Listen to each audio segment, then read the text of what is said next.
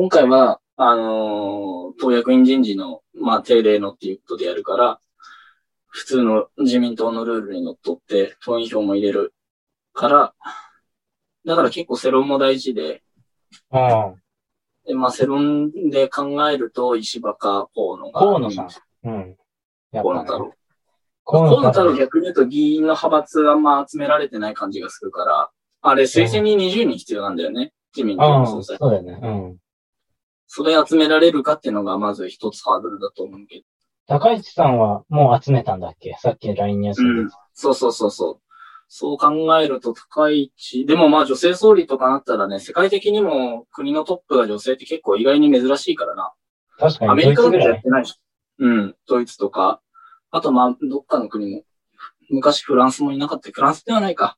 なんか昔いたんだよな。ブラジルかどっかだったような気がしたけど。ブラジルじゃないな。多分どっかの国。オランダかなうん。でも女性のトップってまあ世界的に見ても珍しいから、いいんじゃない？なんか誰もすごい強いリーダーみたいな人は、まあ確かにパワー的には河野とかは強そうだけどね。あの、まあ、高市さんとかでもありなんじゃないかな、言ったら。まあ、ちょっとデータがないわ。高市さん。そうだね。うん、あんまわかんないね。何をされてた方なんですか？っていう話もある。何をされてる方なの？シャチホコって今テレビ出てる？いやいやいや。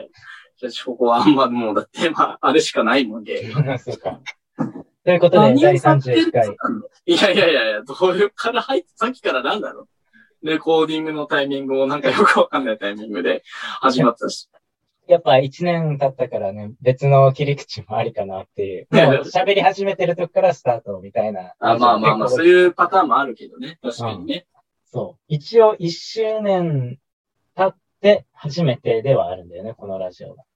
うん。2年目、1回目。そう、2年目、1回目。前回は点5にしといたから、俺、個人の回、個人っていうか、一人の回は。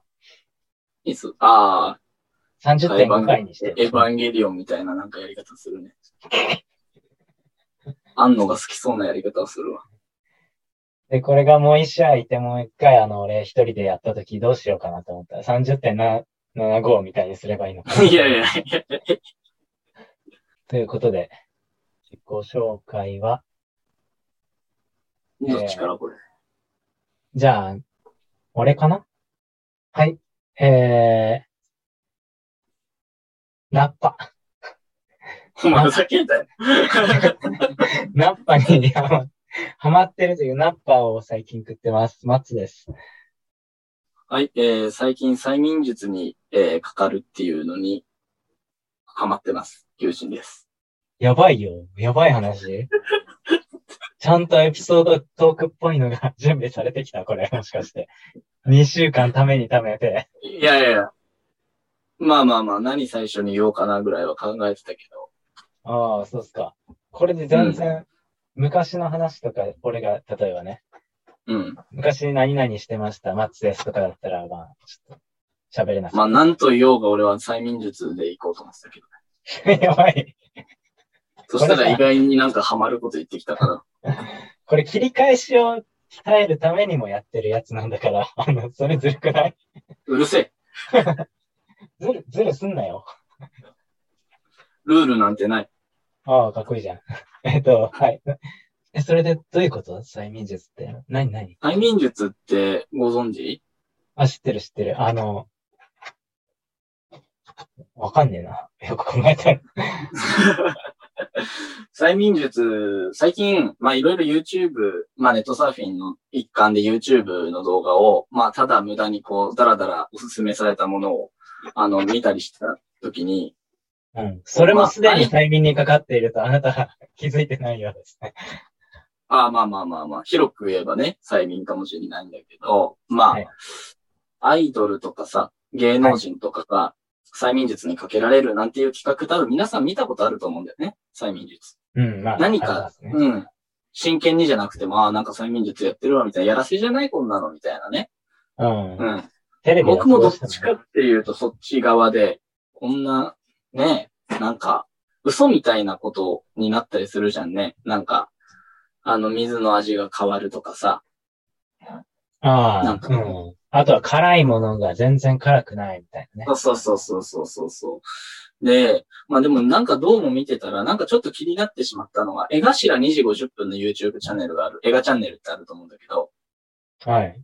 あるでと思うんだけど、うん。まあ、YouTube 界で言ったら芸人の中ではかなりの登録者数だよね。あそうそうそうそうトップレベルだよね、もそう、意外に映画チャンネル有名なんだわ。そうう。。まあちょっと皆さん知らなかった人は、あの、ぜひ調べてみてほしいんですけど、まあ映画チャンネルはい。で、まあ、江頭は、あの、テレビでやらせが大嫌いだと。で、その企画は、なんかその、あのね、多分テレビで見たことあるかな、赤いトサカの催眠術師っていう。えっとね、ちょっと名前忘れちゃったんだよな。じゅうんなんか十文字さん、十文字無限みたいな名前だったと思うんだけど、うん。うん。あの、その、催眠術師。まあ、結構テレビでよく見る催眠術師ですよ。あの赤いモヒカンみたいにして、ちょっとメガネで小太りの催眠術師。うん。そうそうそうそうそう。現在か。十文字現在。十文字現在って、まあ、この人よく見るんだわ。うん。最近俺がハマってる乃木坂の番組でも、絶対この人があの、乃木坂に、えー、催眠術かけるとか。で、まあ、ごめん、映画チャンネルの話に戻って、まあ、絵頭のそのね、YouTube の動画の企画として、まあ、絵頭は個人としてテレビのやらせが許せないと。で、この有名な、えー、十文字玄斎先生を呼んで、あのーテレビのやらせを自分にかからないっていうことで証明するっていう企画があって。はい。で、まあ、結構ね、別にテレビでもないし YouTube だから、まあ、結構意気込んでんだわ、絵頭がもう。うん。でも、そしたら秒でかかるっていう、あの、なんかそういうえー YouTube の動画だったんだよ。で、かかり方がやっぱなんかすごくて、もう、え絵頭はもう、あの、男のと、自分の友達が自分の憧れの芸能人の優香に見える。女性のあのタレントの。うん。完全に思い込んじゃって、え、あの、あキューさんとかの言うかね。そうそうそう、優香、優香。あの、へー。で、え、優香さん、ありがとうございます、みたいな感じになっちゃってて、これすごいな、みたいな。これほん、まあ、それもね、確かにでも俺もその現場にいたわけじゃないし、絵頭と友達じゃないから、本当にそれもじゃあやらせなんじゃないかって言われたらあれだけど、まあなんか、ここまでもうテレビのやらせは許せないって言い切ってた人がこんななってるっていうのになんかちょっとすごい、へーって思っちゃって、はいはい。で、まあ催眠術とは何ぞやっていうのをちょっと最近調べてたら、やっぱりね、あるみたいなんだよね。ちゃんと催眠術って。あの、神秘的なものっていうよりは、やっぱり、あの、どっちかっていうとコミュニケーションとか心理学を巧みに応用して、うん。やっぱり相手の、あの、意識をコントロールする、やっぱり力。うん。ねだからなんかメンタリストにもそうそうそう。近い近い。だから神秘的なものでも何でもなくて、どっちかっていうと心理学の応用みたいな、心理学というかね、そういう、まあ、一つコミュニケーションの、そういう使い方みたいな、うんコミュニケーションの一つの使い方みたいなんだけど、うんでも、これね、やっぱ、玄斎さんもやっぱり言ってるんだけど、やっぱかかんない人ほんとかかんないんだって。はいはい。うん。やっぱりそれ、ああ相手によるんだわ、その人の。でうん、さんのその映画チャンネルでは、正直江頭さんはかかりやすい人だと思ってたみたいって言ってて、仕事に真面目で、なんかこう根がこう、しっかりしてて、すごい純粋に見えたから、そういう人ってすぐかかっちゃうんだっていう話をしてて、ああ、俺えーみたいな。ああ、いや、多分違うと思うんだけど。違うよ。でね、玄斎さん YouTube チャンネルもやってるんですよ、実は。で、2個現ぐらい。在さんの YouTube チャンネそう、玄斎さんもまた別のね、YouTube チャンネルがあって、そこでも、あの、画面越しにね、催眠術をかけるっていう動画があって、うん。そう。で、まあ俺も結構ワクワクしてやってんだけどね、かかんないんだよね、本当に。いや、そう。先にオチをさらう形で申し訳なかったね。あの、自分があの純粋で根が真面目でみたいなことを オチにしたかったのね。申し訳ない、これは。いや、純粋で根が真面目じゃないってことが証明されたとこがあるんだけど、ある意味ね、かかりやすい人はそうだあ、逆ね。あ、そうそうそうだね。なんか逆にすい。ごい切ない。だから俺最近うん本当に何回やってもでもかかんないんだけど、まああのーだからね、でもさ、それ YouTube かかってし、あれするわけじゃないでしょ。戻るわけじゃないでしょ。あ、でも解いてくれるの、その後、YouTube で。YouTube ずっと見てるかわかんないじゃん、こんなの。怖っ。まあ、でもなんとかね、解いてくれるらしい。まあ、ずっとかかりっぱってことはないよ。時間経てばやっぱ解けるらしいよ、あれ。まあまあ、そっかそっか。うん。でも本当にさ、それがやっぱ不思議だなと思ってかかってる。やっぱね、その番組によっては、例えばその乃木坂の番組ね、40何人もいるわけだよね。まあ、うん ひな壇に座ってるアイドルが。やっぱね、うんそれ見てると、まあ、かかってるアイドルとかかってないアイドルが実際にいるんだわ、そこでも。あそう。私かかんないみたいな。あ。うん。なんかそういうのも結構リアリティあるなと思って。うーん。うん。だからか、ちょっとその不思議なさ、感覚を味わってみたいなっていう気持ちはすごい最近あって、だから言う、あの今、すごい結構、あの、玄斎さんに限らず、催眠術師の YouTube めっちゃ見ちゃってるっていう。なるほどね。ちょっと心配になってはきますけど。ユジン君、今度からおかしくなってきたら、ちょっと、催眠術にかかっているということで。うん、ちょっと俺は怖いから、ね誰かといるときにやるわ。ああ、確かにね、一人で手が開かなくなってたら面白い、ね。そうそうそう。出出川、あのね、一滴系の出川みたいに。ああ。ついてついてみたいなね、状態になっても怖いから。そう。まあでも、そう。でもあと俺、もともとだから催眠術やらせだと思ってたけど、なんかそれを崩したエピソードがもう一個あって、これ昔話したことあったかな？あの、大学のね、時、寮だったんだけど、俺、はい。寮に住んでたんだけど、それこそその時も、なんか催眠術を画面越しにかけられる動画があるらしいっていうことで、もう、いやゲンさんと関係ない、あの動画があったの。ここ5、6年は催眠術にハマってるじゃないですか。いやいや、その時も一瞬ふわっと上がったんだよね。あの、その、話題が。うん。そう、最近それも思い出したのもあるんだけど、まあ、で、俺かかんないんだよ、やっぱり、本当に。うん。で、まあ、三人、後輩二人と俺で、あの、そいつの部屋で、ちょっと催眠術の動画見てみようっつって、あのーやったら、あのーもうね、二人とも手が開かなくなってんの。動画見終わったら。でもやばい、怖いっつって、もうそいつらもう、ベ自分のベッドに手叩いたりして何度か解いてたんだけど、うん。あのー俺マジでかかんなくて、それもなんか切ないなと思ってて、で、まず、もう一人の、まあ、一人の一番年下の、まあ、うん N 君としようか、N 君。N 君が、うんあの、、まず最初に、その、手の開かなくなる催眠の前に、なんかう、ん最初、まぶたが開かなくなる催眠を見てたんだよ、YouTube の動画で。ああ、まさに一滴の出川のやつだ。うん。そうそうそうそうそうそうそう。ほんで、そしたらね、その N 君だけ最初はだからもう目が開かなくなってて、うん。で、あともう一人の、まあ、そいつは K 君としようか、K っていう、そういう N 君よりは一個上の後輩。俺より一個下だけど、まあまあ、年齢は関係ないんだけど、まあ、K 君はかかってなくて、うん。でもまぶた開きませんってなって、え、マジみたいな。嘘やんみたいになって、次じゃあ手を開かなくなるやつをやろうっつったら、あのまあ、K 君がね、その、手の開かなくなるやつかかってたわけよ。うん。そう。で、N 君が、でも、ああ、やばいですって言ってたから手が開かなくなる催眠術の動画で、え、うんおマジかと思ってパッて見たら、あの、N 君の手を開いてるんだよ、手。うん。うん、何こいつ焦ってんだろうなと思ったら、あの、手の開かなくなる催眠見てたのに、またまぶた開かなくなってて。いや、それも出川 もうなんで、なんだそれと思って。うんまあでもなんか本当にこんなちょっとパニック、プチパニックになってたから、あ本当にかかるんだとかって思ってたんだよね。えうん。ー、いやだー、から、かか純粋だ。ゆいや、ゆ今の話聞いてると、ユージン君が純粋ですよ。ああの、二人に騙されていることを今まで知らなかったっていうね。やエンジンと違う違う騙されているのを今までユージンからそれを一回も疑ってないっていうことがまず純粋で素晴らしいですわ。あ、そういうことする奴らじゃないんだよ。友情を見せてきた。まあ、というわけでね、まあ、催眠術に最近ハマってるっていうところからちょっと長くなっちゃったけど、その話でした。もう、ちょっと試さないけど、ちょっと参考にはなった。何かの。うん。じゃあスタートしますか。そうだね。はい。はい、じゃあ、第31回、衝動男児レディオスタートです。お願いします。むせちゃったよ。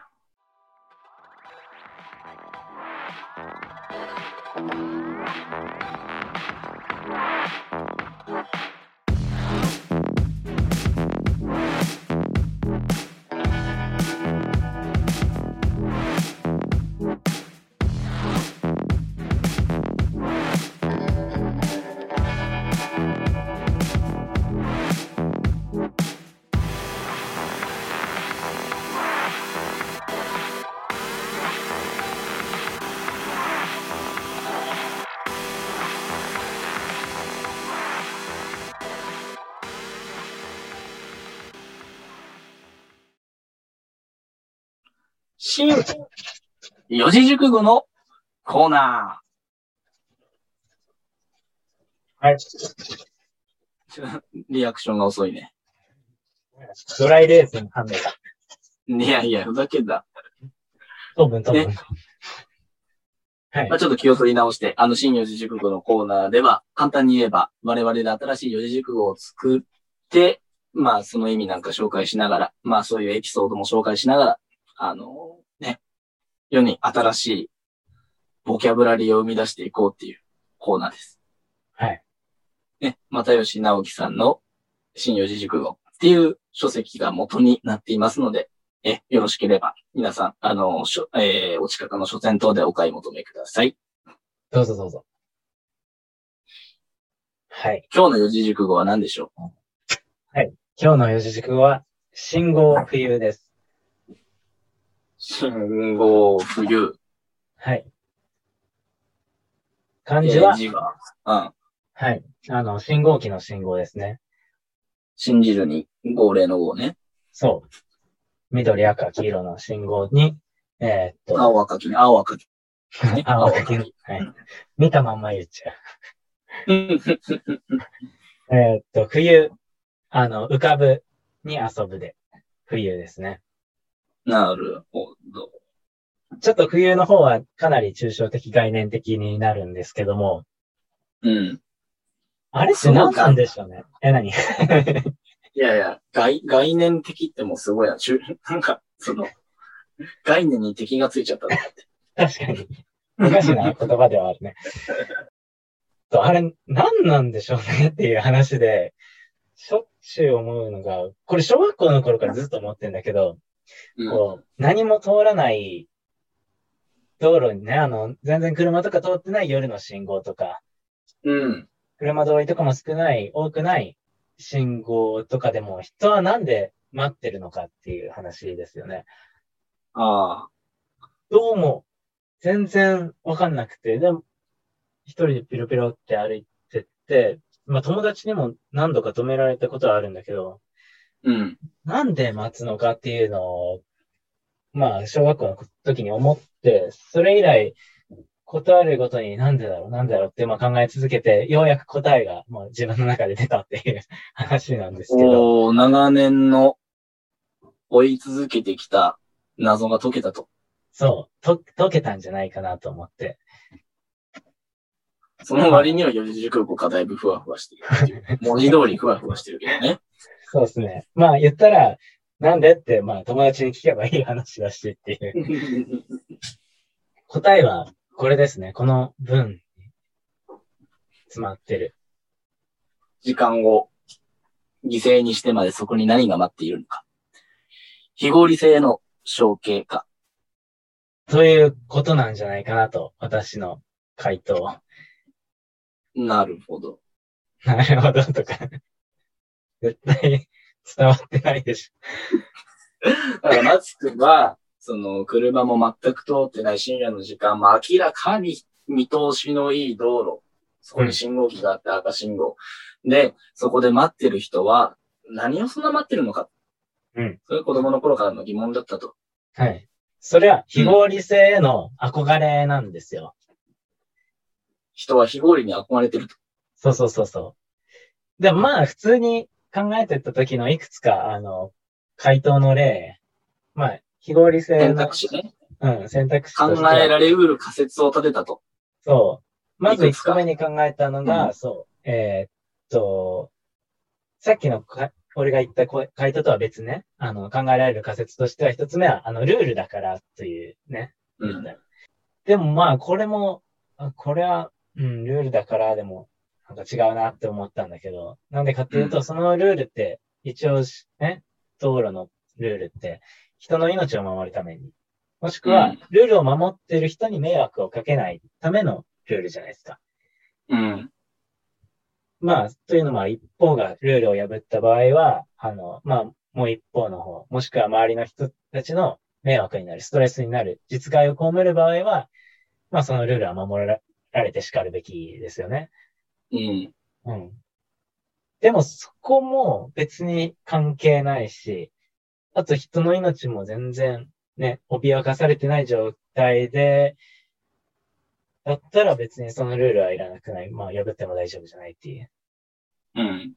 で、俺がまあ小学校の時にそのルールを教わったのは、やっぱ子供はその判断はまだ自分でできないじゃん。うん。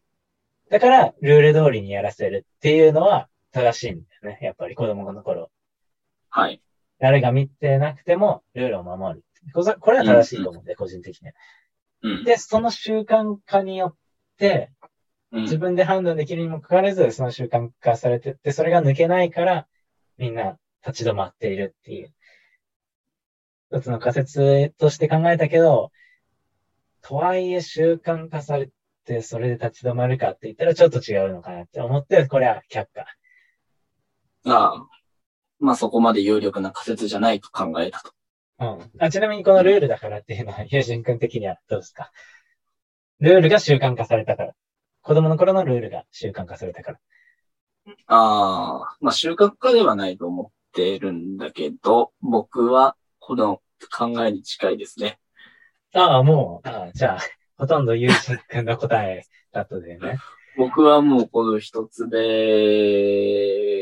にだいぶ近いというか、まあでも最後に話しますよ。ああ、そうっすか。じゃあ、でもまあまあ、友人くんがまあその答えだったっていうことは、もしかしたら聞いてる人とか日本の国の何割からこの答えなんだねっていう。うん、まあ習慣化とはちょっと違うんだけど。そうだね。まあ言ったったそう。まあルールだからということ。はい。うん、で、二つ目に考えたのは、あの、温存没頭のための、なんというか、道の駅的な場所として、えっ、ー、と、信号を使っている説。うん、ああ、なるほど。うん。温存没頭って何をかっていうと、まあ、歩く行為、エネルギーを使う歩くという行為と、うん、あと横を見て道路をよく切るために、あの、一応ね、目で見て判断っていう。うん。まあ、歩くという、まあ、身体的な労働。で、あと、目で見て判断するっていう頭脳的な労働をするのに、体力を使わないように温存している。うんうんうん。うん。はい。まあだから、信号っていう赤信号を使って、みんなまあ歩くの、まあ、あ歩みを止めて休んだり、まあ、うん、まあそうだね。そういうことだよね。うん。そういうきっかけに使っていると。そう。これもまあ、うん、そこに信号がなかったら止まらない人が多いから、ちょっと違うなって思いました。うん。これに関してはどう、どう思いますか？これに関してはそんな、いやまあ、なんていうか、まあでもこれも、発想が若干1、に近い気もするんだよね。そこに信号があるからっていうと？どういうこと？うん、なんていうの？温存没頭のための、まあ、島にしてるってことでしょ？立ち止まって考えるための。そうそうそうで、自分の目で確かめたりとか、あの、うん、歩いていって、そういう労力を使わないためにしてるってことでしょ？うん。あ、でもまさにそれは、信号機がある理由じゃない？なんでそのルールができたかって言ったら、みんながみんな目視でお互い確認し合って動いてたら、まあやっぱりあの、事故は起きるよねっていうことで、あの、もう、なんていうの？システムを作っちゃって、ルールを作っちゃって、あの、赤は止まる。青は進む。うん、黄色はできるだけ止まるっていうルールを作っちゃってさ。うん。歩く。まあ歩くにしても、まあ、あの、車で行くにしても。で、まあだから考えるル、ルールを一個作っちゃえば我々は考える必要がないよね。赤だから止まればいいし、青だから進めばいいし。もしくは信号、ルールがなかったら、いちいちその交差点に差し掛かるたびにいろんな注意を払って考えて、多分ね、しかもタイミングとかも合わせなきゃいけなかった。それをだからルール化することによって、あのー、考える必要も、あのー、注意を払う必要もなくなったっていう部分で言うと、なんかちょっとその1にも重なる部分があるのかななんて思ったけどね。ああ。ちょ、うん、うん。まあ、言いたいことは、それは、えっ、ー、と、一般的な信号の話だよね。前提は、あの、何も通らない夜の信号とか。なるほど。そうそう。まあそこでなんで止まるのか確かにね、そういうスタートがあったから、なるほどね。そうそうそう。うん、そこで止まる人にとっては、だから、あ、あのー、なるほど。おあの、立ち止まるためだっていう仮説か。立ち止まって、いろいろ考えるための。うん。うん。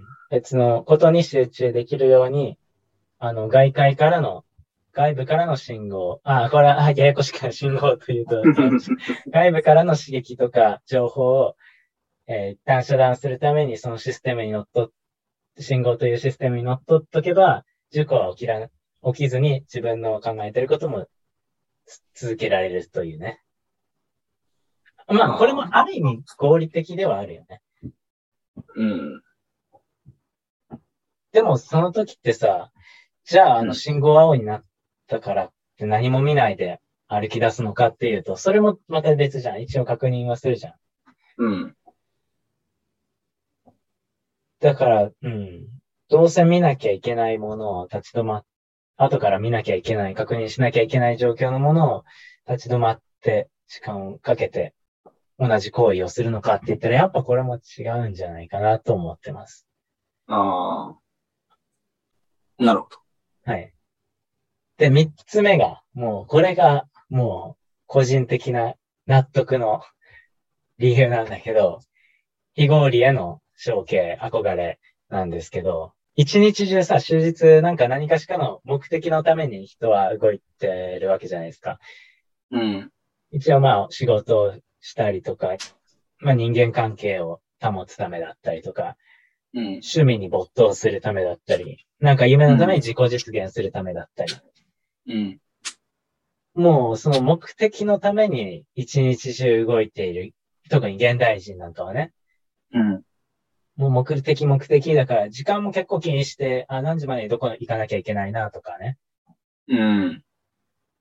だからこそなんか効率性ばっか、ちょっとコスパって言葉がさ、もう今すごいけどさ、コスパよくコスパよく。効率性を求めて行動を選択して、時間を気にして一日中過ごして、うん。ってなってくると、あの、もう疲れちゃってるんだよね。ああ。うん。合理的なものに疲れちゃってて、非合理的なものに、あの、今憧れてるんだよね。ああ、なるほどね。ちょっと解き放たれた場所で。うん。で、そこにもう、信号っていうものがあるわけよ。うん、うん、うん。言ったら合理的に考えれば、あの、まあ、パッと自分で判断して、自分で渡って歩いてった方がもう合理的に早く家に着いて、その分の時間、まあ、信号が、ね、例えば通勤時間に3個あったら3分間短くなるわけですよ。うん。で、これが例えば平日だったらね、5日間あって、で、52週間とかあるんでしょ ?1 年間が。そしたらもう、ね、三、だから言ったらもう13時間ぐらい。うん52時間さだからそうすると、えっ、と、もう半日ぐらいだよね、13時間だから。365日の中で、まあ半日分、丸半日分の時間ができるわけじゃないですか。うん。っていう合理性ももうスルーして、あ、信号を見つけたっていうね。で、信号を見つけたから、その、なんだろう、みんなのルールを守るっていう、ある意味大義名分みたいなうん。ものの中でその時間だけはもう、もう生活のね、この合理的なレールから浮遊して、ただぼんやりとしたいという。なるほそう。こう生活からもう浮遊したいんだっていう気持ちの、あ、あ、ああれかなって思ったけど、やっぱ違うか。もう、これは答えが出たって思ったけど、考えすぎか。ど。考えすぎだな。考えすぎか。でもまあ、そういうことを考えてる人は少なからずいるんじゃないかなって思う。俺はそういう意味で信号をたまに止まってみたりしてるだから最近は。あうん。もうこあ、う、なるほど。このルート帰ったら絶対早道だなっていうのをあえて信号で止まってみて、ぼーっとするという。ああ、なるほど、なるほど。そう。で、そこで別のなんかね、出会いがあるかもしれないからね。あっていうのをちょっと思ったっていう話。まあね。うん。まあ、四つ目としては、まあ、この三つはちょっとまあ考えすぎかなと思ったから、うん。まあ、単純に、こう、無意味でもルール守ってない自分を誰かに見られたときに、うん。と思って、なんとなく人の顔色を見るために、ただ信号を守ってるのかなっていうのが、まあ、本当の答えかな。みんなの答えかなとは思います。まあそうだね。はい。結構それが多分、はい。うん。あのーなんとなくみんなそんな感じはするけどうん。ね。うん。長い間お付き合い、ありがとうございました。まあ人それぞれですよ、そんなの。うん。人それぞれ。い確率的に多分こういう理由っていうのはないんだけど、ただ、まあ一つ、さっき俺も言ったけど、そうそう、ユージン君の答え、そう、ユージン君の答え。ルールだからっていうのは結構大きくて、はい。特に日本人はね、ルールを守る民族だと思ってるんだよ。はい。うん。うん。あんま俺でも諸諸外国に行ったことがないから、正直、あのー実感として比較はできないんだけど、うん。ただやっぱり日本ってよくね、財布が落ちたら戻ってきてとか、まあよくルー、なんていうか、まあ人のもの取らないとかも一つ、あの、法律に定めたルールだと思うんだよね。うんうん、それを守っている。う。うんん、そういう民族だと思ってて、うん。で、やっぱり赤信号を渡らない。まあ、子供の頃に徹底して植え付けられるじゃないルールを。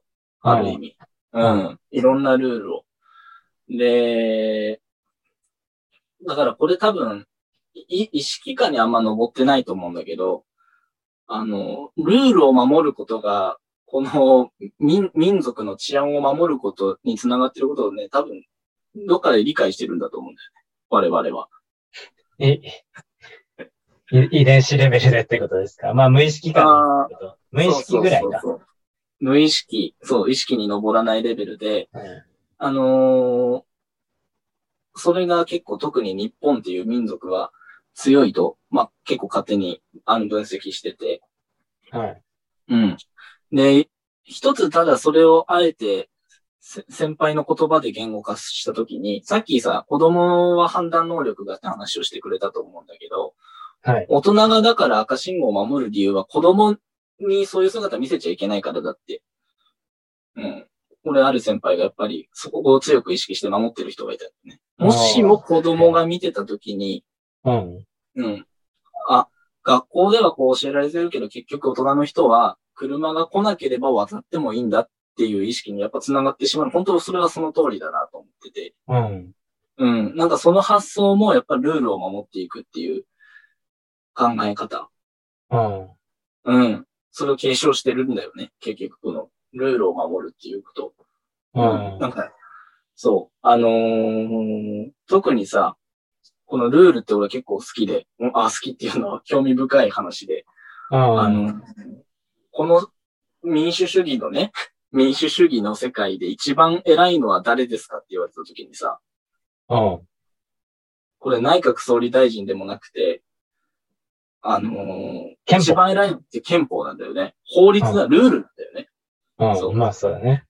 そう。でも、ルールを守ることをなぜじゃあ尊ぶかっていうと、昔はルールじゃなくて人が偉かったわけよ。王権真珠って言って神の権力を王様がね、いろんなストーリーを自分につけて、自分は神の使いだから、こういう生活ができる。こういうあの、こういうふうに、まあ人を使えるっていうような世界観だったわけよ。うん。まあそれがフランス革命とかいろんなのを経て、で、まあ、うんモンテスキューが法の精神なんかを解いて、法が一番偉い、ルールが一番偉い。そうすれば人は、ある意味みんな平等に人権を享受することができる。だからルールに対するこの、あの、ルールを守らなきゃいけないっていう我々のなんていうの？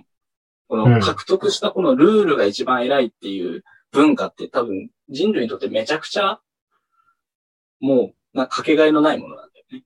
うん。そうそうそう。なぜならルールを破って、ルールを恣意的に運用する人が出てくると、前時代に戻っちゃうから。はい。うん。だからやっぱりこの、なんでこんな徹底してルールを守れって教えられるのか。親から。あの前時代っていうのは無秩序な状態に戻っちゃうから。無秩序というよりは、まあ人がルールだった時代に戻る。あ人が、まあ、おその、あ。権力者イコールルール。そうそうそうそう。まあそれが、善悪はまあ別としてね。善悪はまあそんな個別によるとね。やっぱでもまあで、あそうだね。すごい善な、善なる指導者がそういたら、そうそうそうまあまあそうそう。だから、ある時代は良かった中国の州のね、王様みたいな感じね。そうそうそう。だから、ルールだからっていうのが一番なんかね、しっくりくるっちゃしっくりくるんだよね。なんか無意識化に。まあだからそういう教育を強くやっぱりされてきたんだろうな。ルールを守れっていうのは。うん。そうだね。うん。難しいね。ルールをどこまで守るのか。そうそうそう。うん確かにね。まあでも時と場合によって。ねえ。だからそういう見方をするとさ、信号を守るっていうことはね、めちゃくちゃ合理的な話なんだよ。うん。そう言っちゃえば。信、お互いルールを守り合うっていうのは、さっき、こう、人類が積み上げてきてさ、うん。一番みんながさ、こう、平等に人権を享受するためには、法律を一番偉くして、その法律をみんなが守り合えば、一番争いも起きずに、ね、あのーまあ、極端な話で言えば、民族同士の紛争も起きずに、この、まあ、まあ、民族というより国家全体の秩序を守ることができるっていう前提が多分あるんだよね。だからやっぱりルールを守る。だからルールを守らないっていうのは、そういう、ここから見ると非合理なんだよ。うん。余計な対立を生むし。うん。そうそうそう。実はだから、あのー信号を待ってる人は、非合理的に見えて合理的なのかもしれない。まあなんか難しいよね。どうどういう。まあ、信号個別の問題になると、非合理的になるけど、ルール全体っていう枠組みで考えると非常に合理的というイメージでは。まあ、単体で見るとね。だって、古いルールもできてくるわけじゃん。信号に限らず。はいはいはいはそれは変え変えなきゃ、変えなかったら、その、もともと人の命を守るためとか、秩序を守るためは道徳を守るために、今の時代に変えなきゃいけないルールも出てくるから、そこはまた、まあ別の話かもしれないけど。い。ねだから、まあだからそれを考えると、その信号一つ取るんだとしたら、えーっと、まあ、子供には一応は、えーっと、ルールだからと教えるけど、でも、例えば、全く人がいないときに、あの、災害が起きました。じゃあ信号守るのかって言ったら、守らないで逃げた方がいいじゃん、みたいな、そういう話にもなってくるから、え。うん。うん。まあ、つちょっと飛躍しすぎかもしれないけど、ルールは果たしてその、目的に合ってるルールかっていうのを自分で考えなさいよっていう教育も必要じゃないかな。そうだね。もうなんか話がだからもういろんな方向これ展開できるんで、信号一つ取ってもね、すごい面白いこと。まあだから結局でも、こ れ結局の結論はでもう守ってるその人にしかわかんないっていうのが、うん 今考えた考え方で多分子供に悪影響だから俺は絶対赤信号守るっていう人もいれば、周りの目を気にしてっていう人もたった、これ結構大多数かなと思うんだけど、あとはやっぱりそういうルールを守ってる自分が好き。ああ、それは面白いね。確かに。うん。そういうアイデンティティを絶対崩したくない。うん。うん。逆もしかりだよね。あの、不良がルールを破るアイデンティティを守りたい。そうそうそうそうそう。逆に言うとそうだね。不良がわざわざあえて、腰パンでとか、まあ、すごい非合理な格好するのも、結局、ね、わざわざ、あの、学校の校則破る。別に破んない方が実は過ごしやすいことも破るとかね。なんか、うん。よくあったよ。やっぱり中学生なんか特によくあったことだけどさ。あの。そうそうそう。ヘルメットかぶれつってんのかぶんないとかね。うん。なんかね、結構、究極は自分の、だから、なんか、そういう、自分のアイデンティティから来てる。なんか、確かに。アイデン、アイデンティティを守るためにっていうのはそうか。人は、信号の前で、信号の前でその人のアイデンティティが出るのかもしれない。なるほどね。はい。ということで、マッツのアイデンティティは、なんだろう。今のところは非合理性の象象形ということなのかな。あのまあ、しっくりきたらそうなんだよ、多分。うん。普段はカチカチ合理的に動くけど、たまにカチカチ合理的じゃないところに憧れて信号を待ったりしてますという話です。あ、普通の信号は守りますよ、一応言っとくけど。あの、一応念のためね。普通車のね。そう、車、あの、車でもそうだし、車通りが多いところの赤信号は守りよ。そりゃ危ないから。ああ。これはあくまでも何もないところの信号を守るか守らないかっていう話です。ね、もししておきますけど。僕は周りの人が歩き出すかどうかで判断してます。以上です。四つ目のやつや。あ 今週はちょっと長くなりましたが、えー信号浮遊でした。でした。一周年記念、えー新四字熟語を振り返るコーナー。っていうわけでね。あのーまあ、先ほども信号冬など、えー新しい四字熟語を1年間、えー世に輩出してまいりましたが、あの一年間ね。あのーこの1年間の四字熟語を、まあ、振り返ってみましょうという。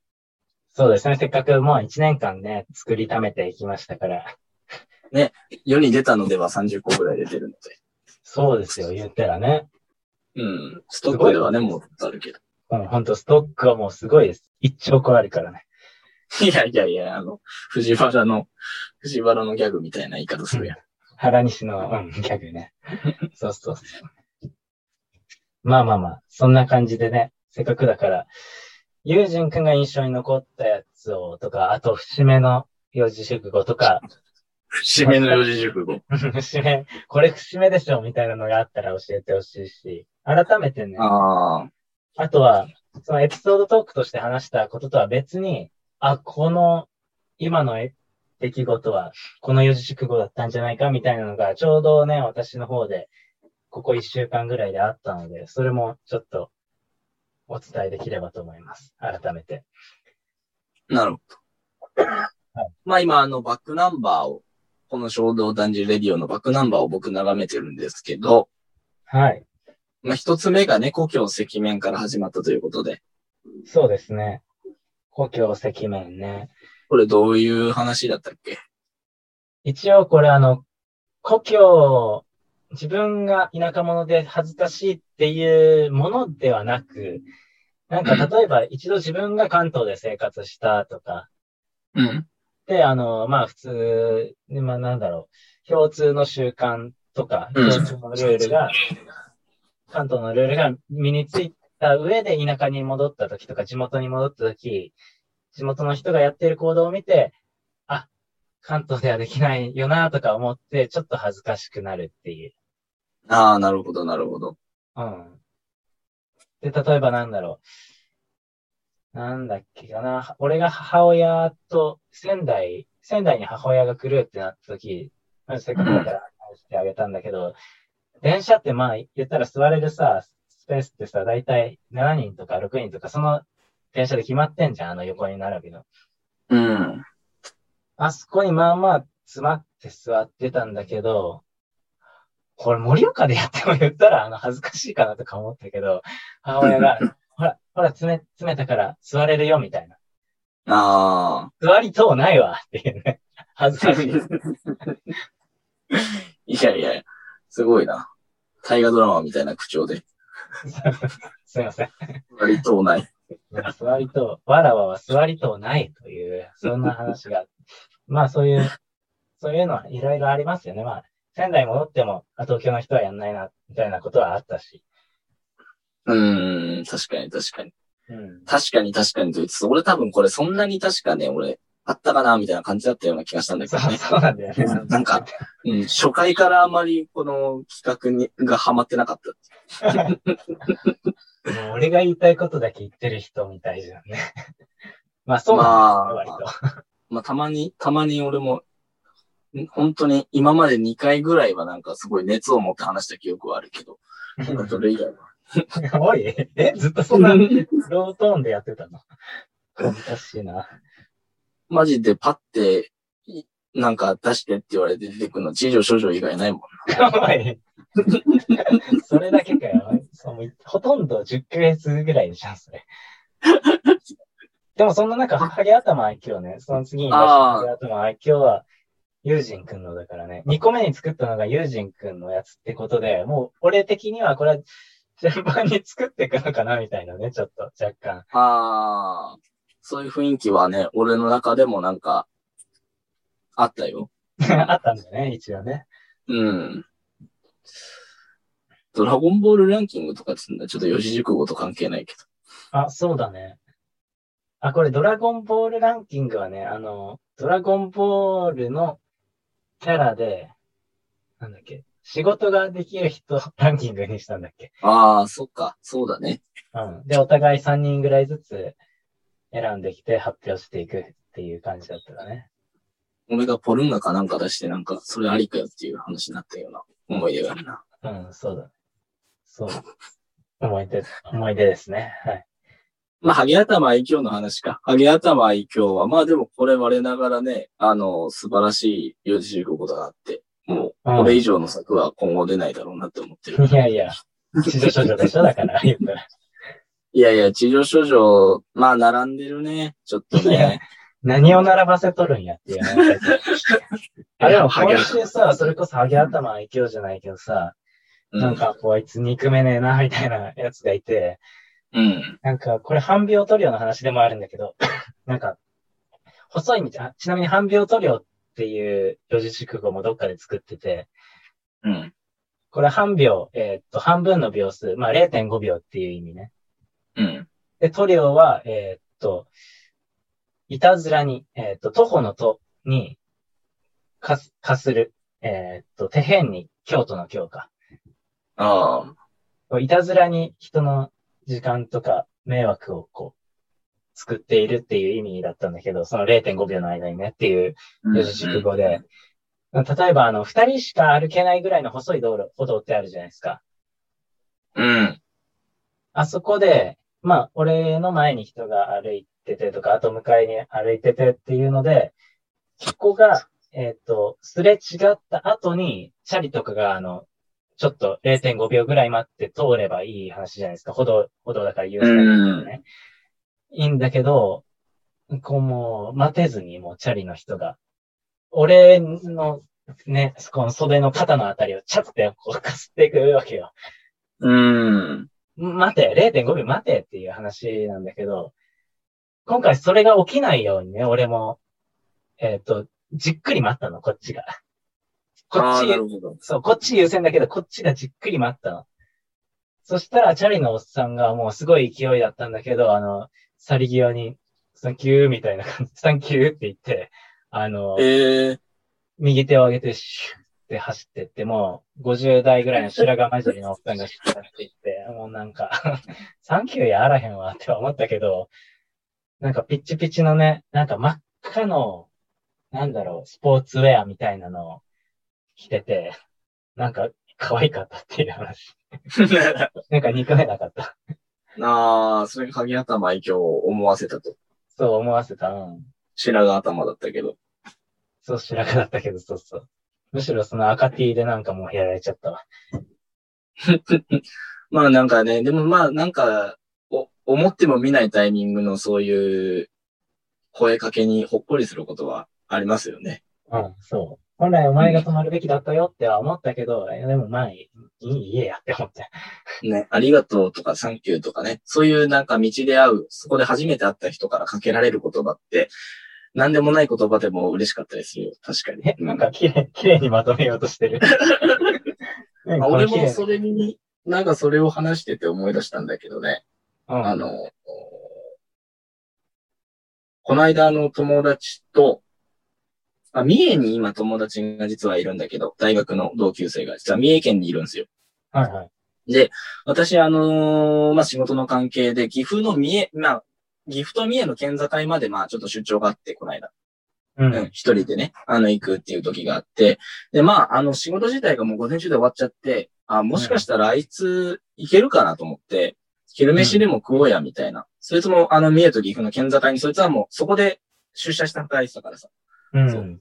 多分近いだろうと思って連絡したらまあ行けるってなって、まあ二人で久々に会って、まあ昼ご飯食べようってなってさ。うん。うん。で、あの、入った、あのね、いや、ただそいつもちょっと事情が特殊で、そいつがこの三重に来たのが、ちょうどまだ一週間とかない。うん。で会った当時なんてもう着地して3日目？着任して3日目の時で、着地って。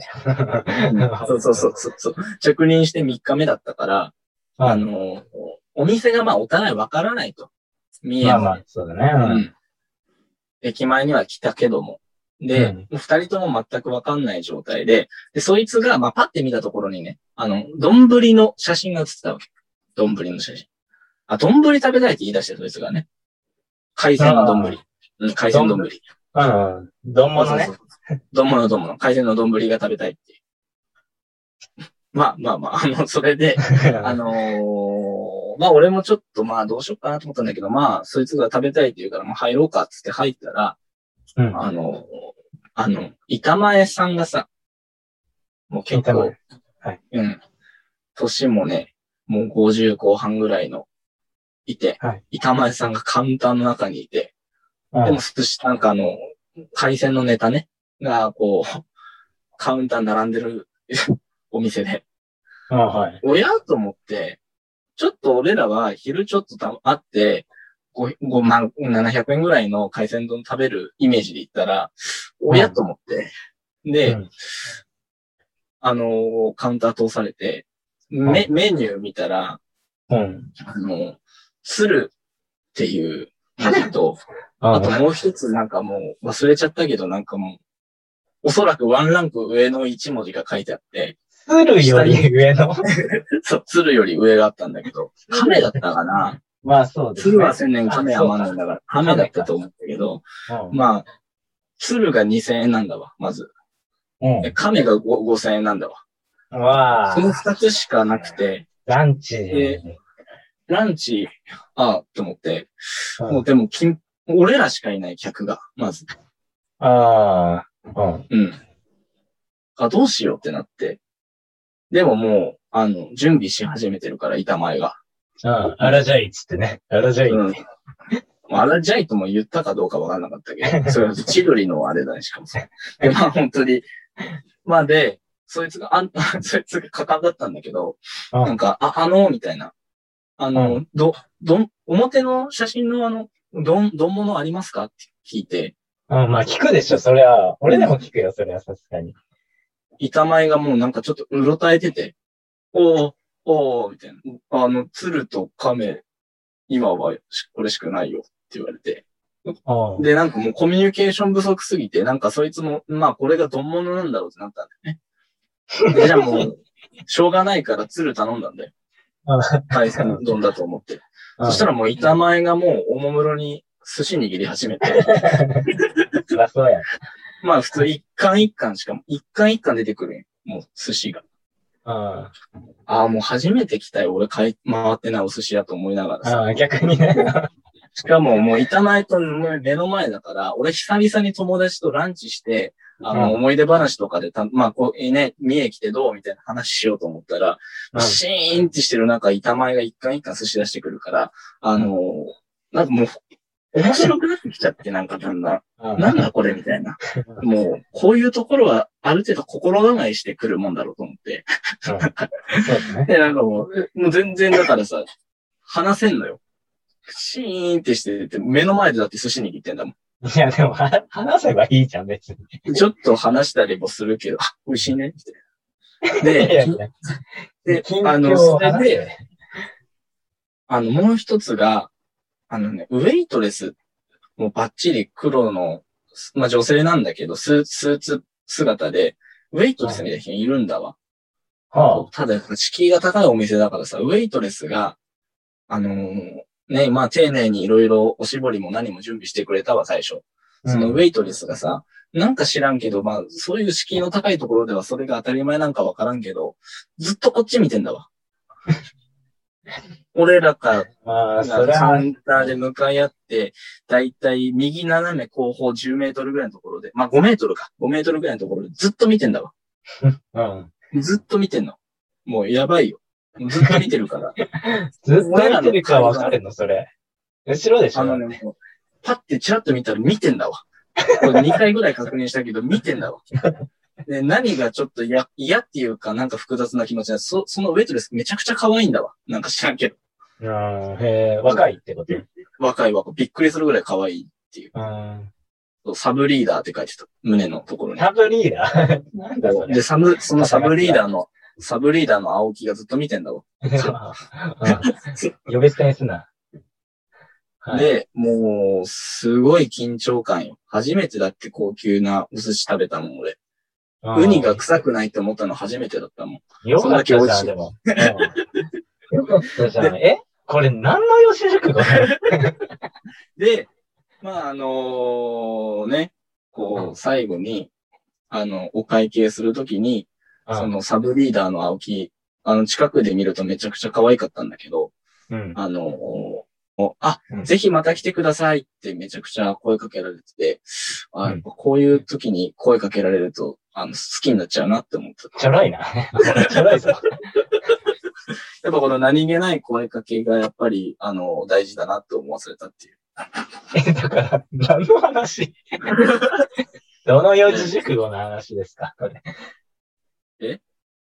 まあ、地上症状かな。おい、妄想してないかい。勝手に妄想すな。いや、でも、いや、四字熟語の話ってよりは、ほら、お前がほら、あの、ハゲ頭愛嬌からさ、赤、うん赤シャツのおっさんが、ね、サンキューって声かけてくれたっていうところから出発して、この何気ない声かけが嬉しいなっていう。ああ、そういう話。うんなるほどね。まあ、お会計もさ、さっと済ますんじゃなくて、うん。結構ね、すごい、なんか、しっかり目を見て話してくれる人だったんだよね。いや、マクドでもそうだよ。で、マクドでもそうなんだけど、なんかその、支払いありがとうございましたって言って、ああ、ごちそうさまでしたってこっちが言ったら、あ、また来てくださいねって、こう、ちょ、会話、業、業務業務してないが、あの感じ？うん。久しぶりにそれを味わったみたいな感覚があそうったわけねそうそうそう。もう一回、だから俺はサブリーダーの青木に会いに行きたいなって思ってるんだけど、もう、ちょろいちょろい。でも高いんだよな、鶴で2000円だからな。2000円後半だったから。うん高いね。そう。本当だよ。あの子に会いたいから行きたいけど、まあお金があるからな。キャバクラトークは。おっさんのキャバクラトークじゃん。え、ごめん、なんか、うん振り、振り返ってたらなんか変なことになってたね。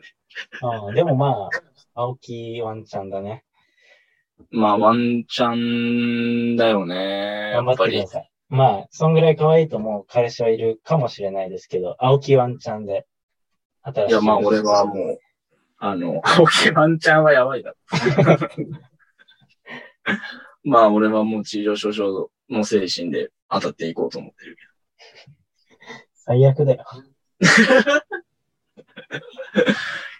これ聞かれてたら終わりだな。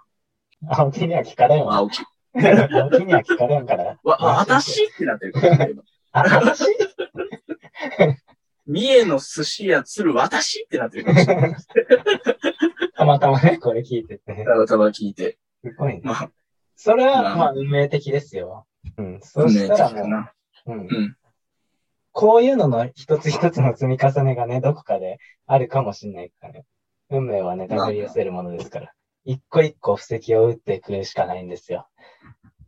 さすが。恋愛の藤井聡太と言われただけあるな。何段？何段ですか？あ、藤井聡太くんの本買った。本買った？ほん、思いつきだな、本当に。ちょうど今週まあ昨日か。あ、本当に最近買ったんだ。そうそう。考えて、考えて、考えるっていう本買った。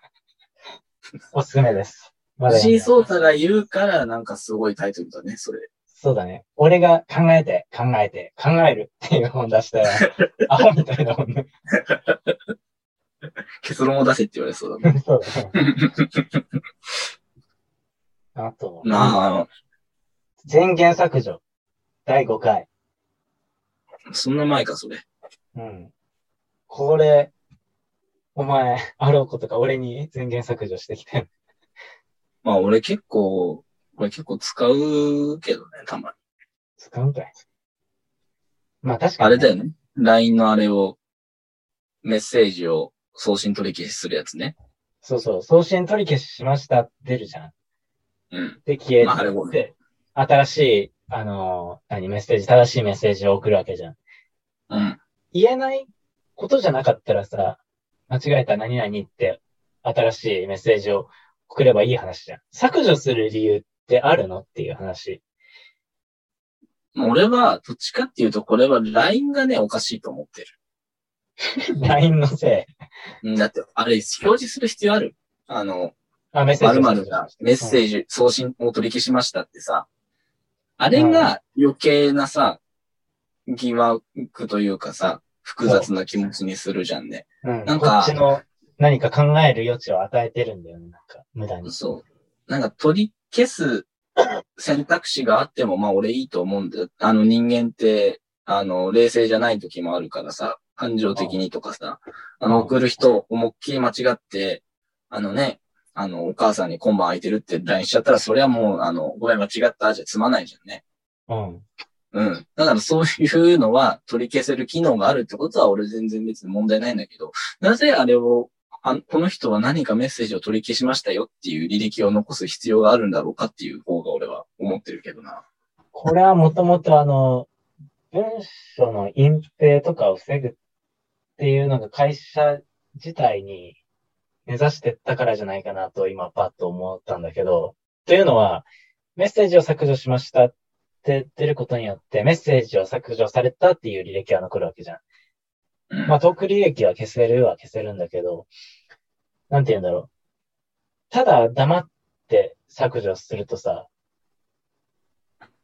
言った言わないの話になった時に、いや、どこどこで言ってたよって遡った時に、ほらって見せたら、まあ証拠になるんだけど、メッセージが削除されてましたが、出てない状態で削除されてたら、あれない言った言わないみたいになって、メッセージが削除されてましたが残ることによって、あ、ほら、ここで言ってたよね。なんで消したのっていう追求ができるという、なんだろう。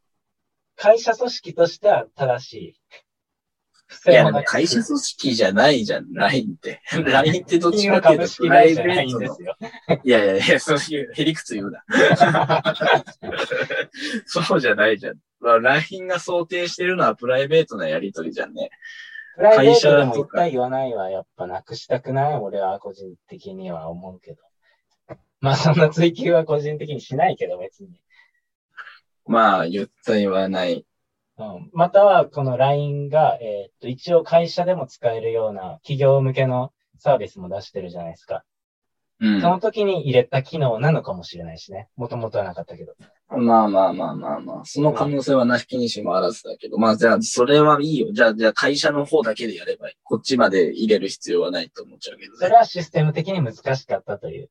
そこに、もうこんなこんな難しかった。こんなイフストーリーで話してもしょうがねえよ。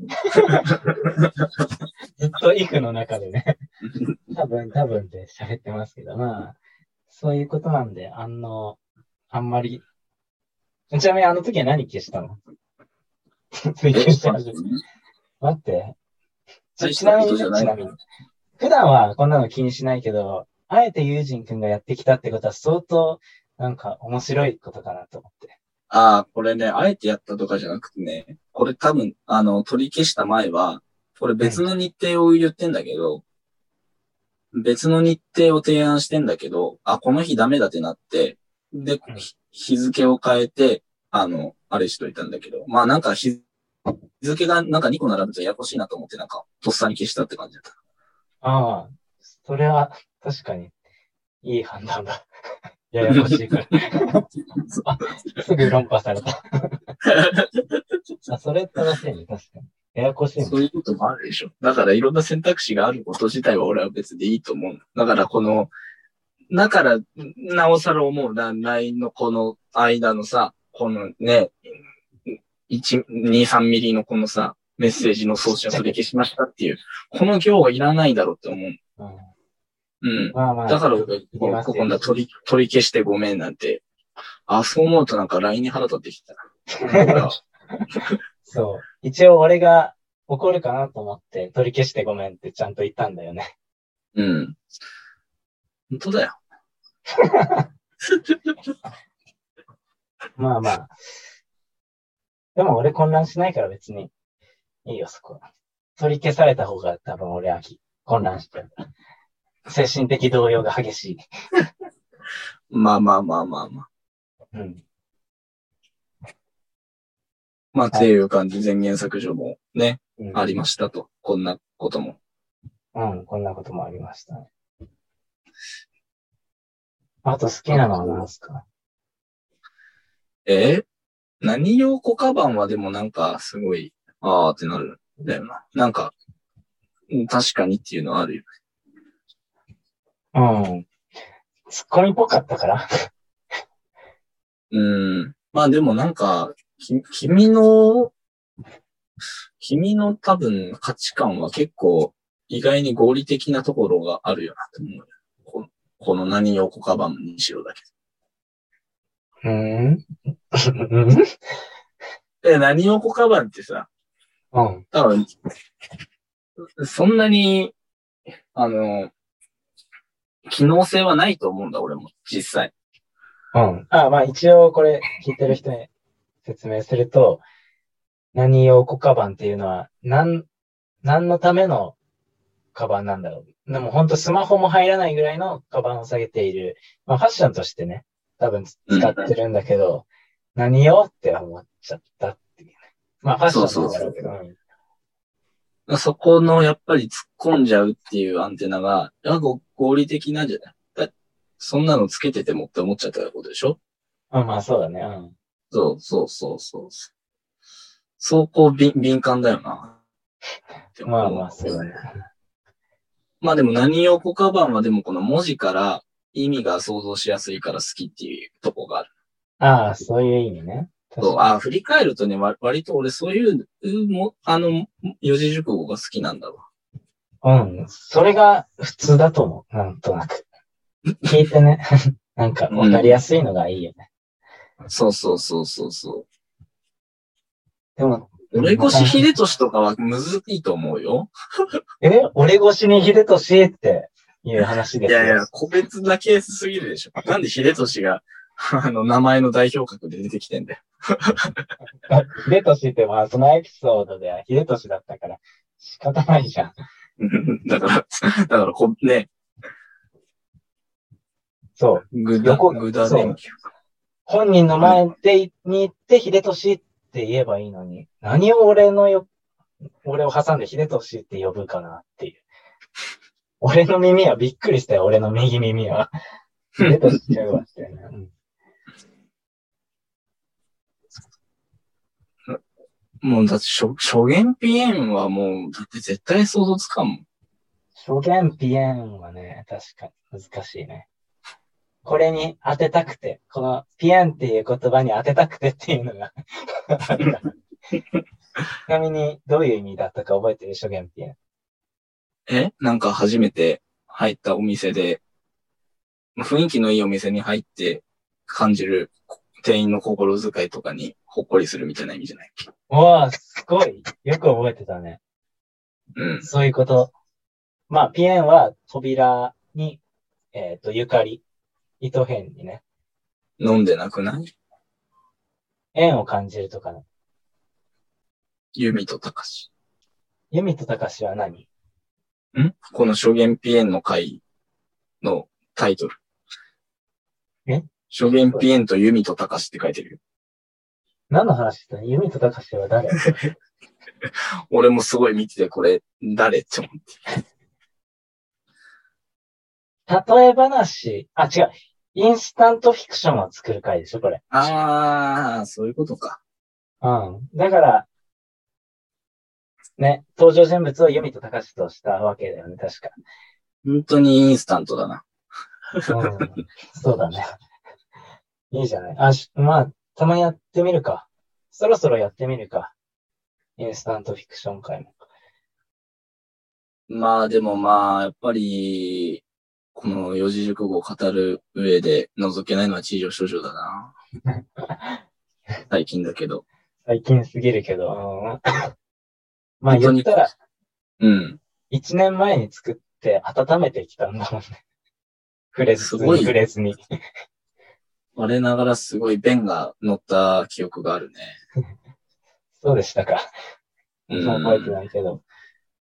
なんかすごい、確かに熱弁はしてたよね。このなんていうか、可能性は大事にしていきたいみたいな、なんか話だったよね。うん。希望は、そう。人間は希望は忘れちゃいけないっていう話だからね。うん。非常に自己中心的な希望ですけどね。いやいやいやいや。人類はいついかなる時もね希望を忘れてはいけない。絶望してはいけないっていうメッセージがここにね、第30回には込められてるから。うん。うん。まあ、はい。そうですね。うん。確かに、一年間のね、集大成が、そう、ここにある。そうか。うん。いや、さっきも言ったけどね、やっぱりその、その希望を捨てないで、あの、一個一個布石を打っていくっていう作業が今できることですからね。だから、青木にも何回かあって、サブリーダー青木ね。サブリーダー青木。サブリーダー青木にも何回かあって、たそまには、れを続けて。うん。で、うん、お客さんがいないんだったら、たまにはこちらでどうですかっていう回がね、あと4回ぐらい通えばでききるかもしれない。まあ、す可能性はゼロじゃないね。うん。まあ、三重のその友達が先に手出してるかもわかんないけどね。ああ、倒すな、そしたら。は倒さないであげてよ。お前は店員に手を出すなんてどんなモラルしてるんだって、お前が言うな。一番お前が言うな。すごい、あらかじめ、理、理を考えといてめちゃくちゃ正論で論破していこう。大事だよ、そういうの。あの、イメージトレーニング。論破するイメージトレーニング大事だよ。まあ、こんな感じでね、いろんな四字熟語が、まあまあまあ、あの、出てきたわけだけどね。はい。わかんないからね。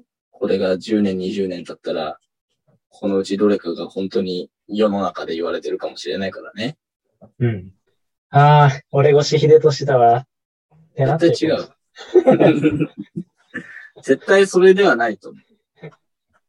らっきょう継続は、ありかな。らっきょう継続とか。まあ、地上少女でしょう。どう考えても。そうっすか。まあ確かに、これは大学生では流行るかもわかんないね。うん。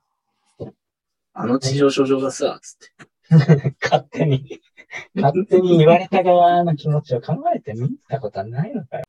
まあ、やっぱり、そういう偏見も含めたラジオですから。うん。まあ俺は絶対言わないけど、絶対思ったりもしないし。だけど、お前の肩書き偏見文化ハイエナだから。それさ、あの、中学校の友達にいじられるんだよね。あの あ、偏見文化ハイエナの方ですよねとか言われて、うるさいわっていう。自分で言ってしまったんだけど。恥ずかしくなってきてるところですが、偏見文化についての考察をするだけだから、俺が別に偏見っていうわけじゃないから。ああ。そう、はい、そうなんだ。ということで。うん。ということでね。はい。まあ、こんな感じで今後も、あのーまあ、ゆるりとぐだぐだと、あの、この四字熟語は作っていきたいと思いますので、皆さんよろしくお願いいたします。よろしくお願いします。まあ、たまにこういうゆるい回もあっていいかなと思いますのでね。確かに。普段真面目だから。普段真面目に考えちゃうから。まあ、真面目な回ほとんどなくなってるけどね。あ、本当？肌感覚としては真面目にやってたつもりだったけど、突然泡姫とかさ、すごい真面目にやってるけど。いやいや、どう考えても真面目じゃないだろ。今度、またインスタントフィクション作ったりとか、あとは、まあ本の回とか、やっていきたいと思います。通常通り。あと、はい。俺一人で話した回で、生活の中についつい突っ込んじゃってきたこと、突っ込んじゃったこと、あの、100連発みたいなのも俺と友人でなんか、ちょっとずつ考えてきて、やってみたら面白いかなと思ってます。やらしい意味じゃないですからね。ついつい突っ込んじゃった。はーい。はーい。第31回、衝動男児レディオ、お送りしましたのは、友人と、松江でした。ありがとうございました。ありがとうございました。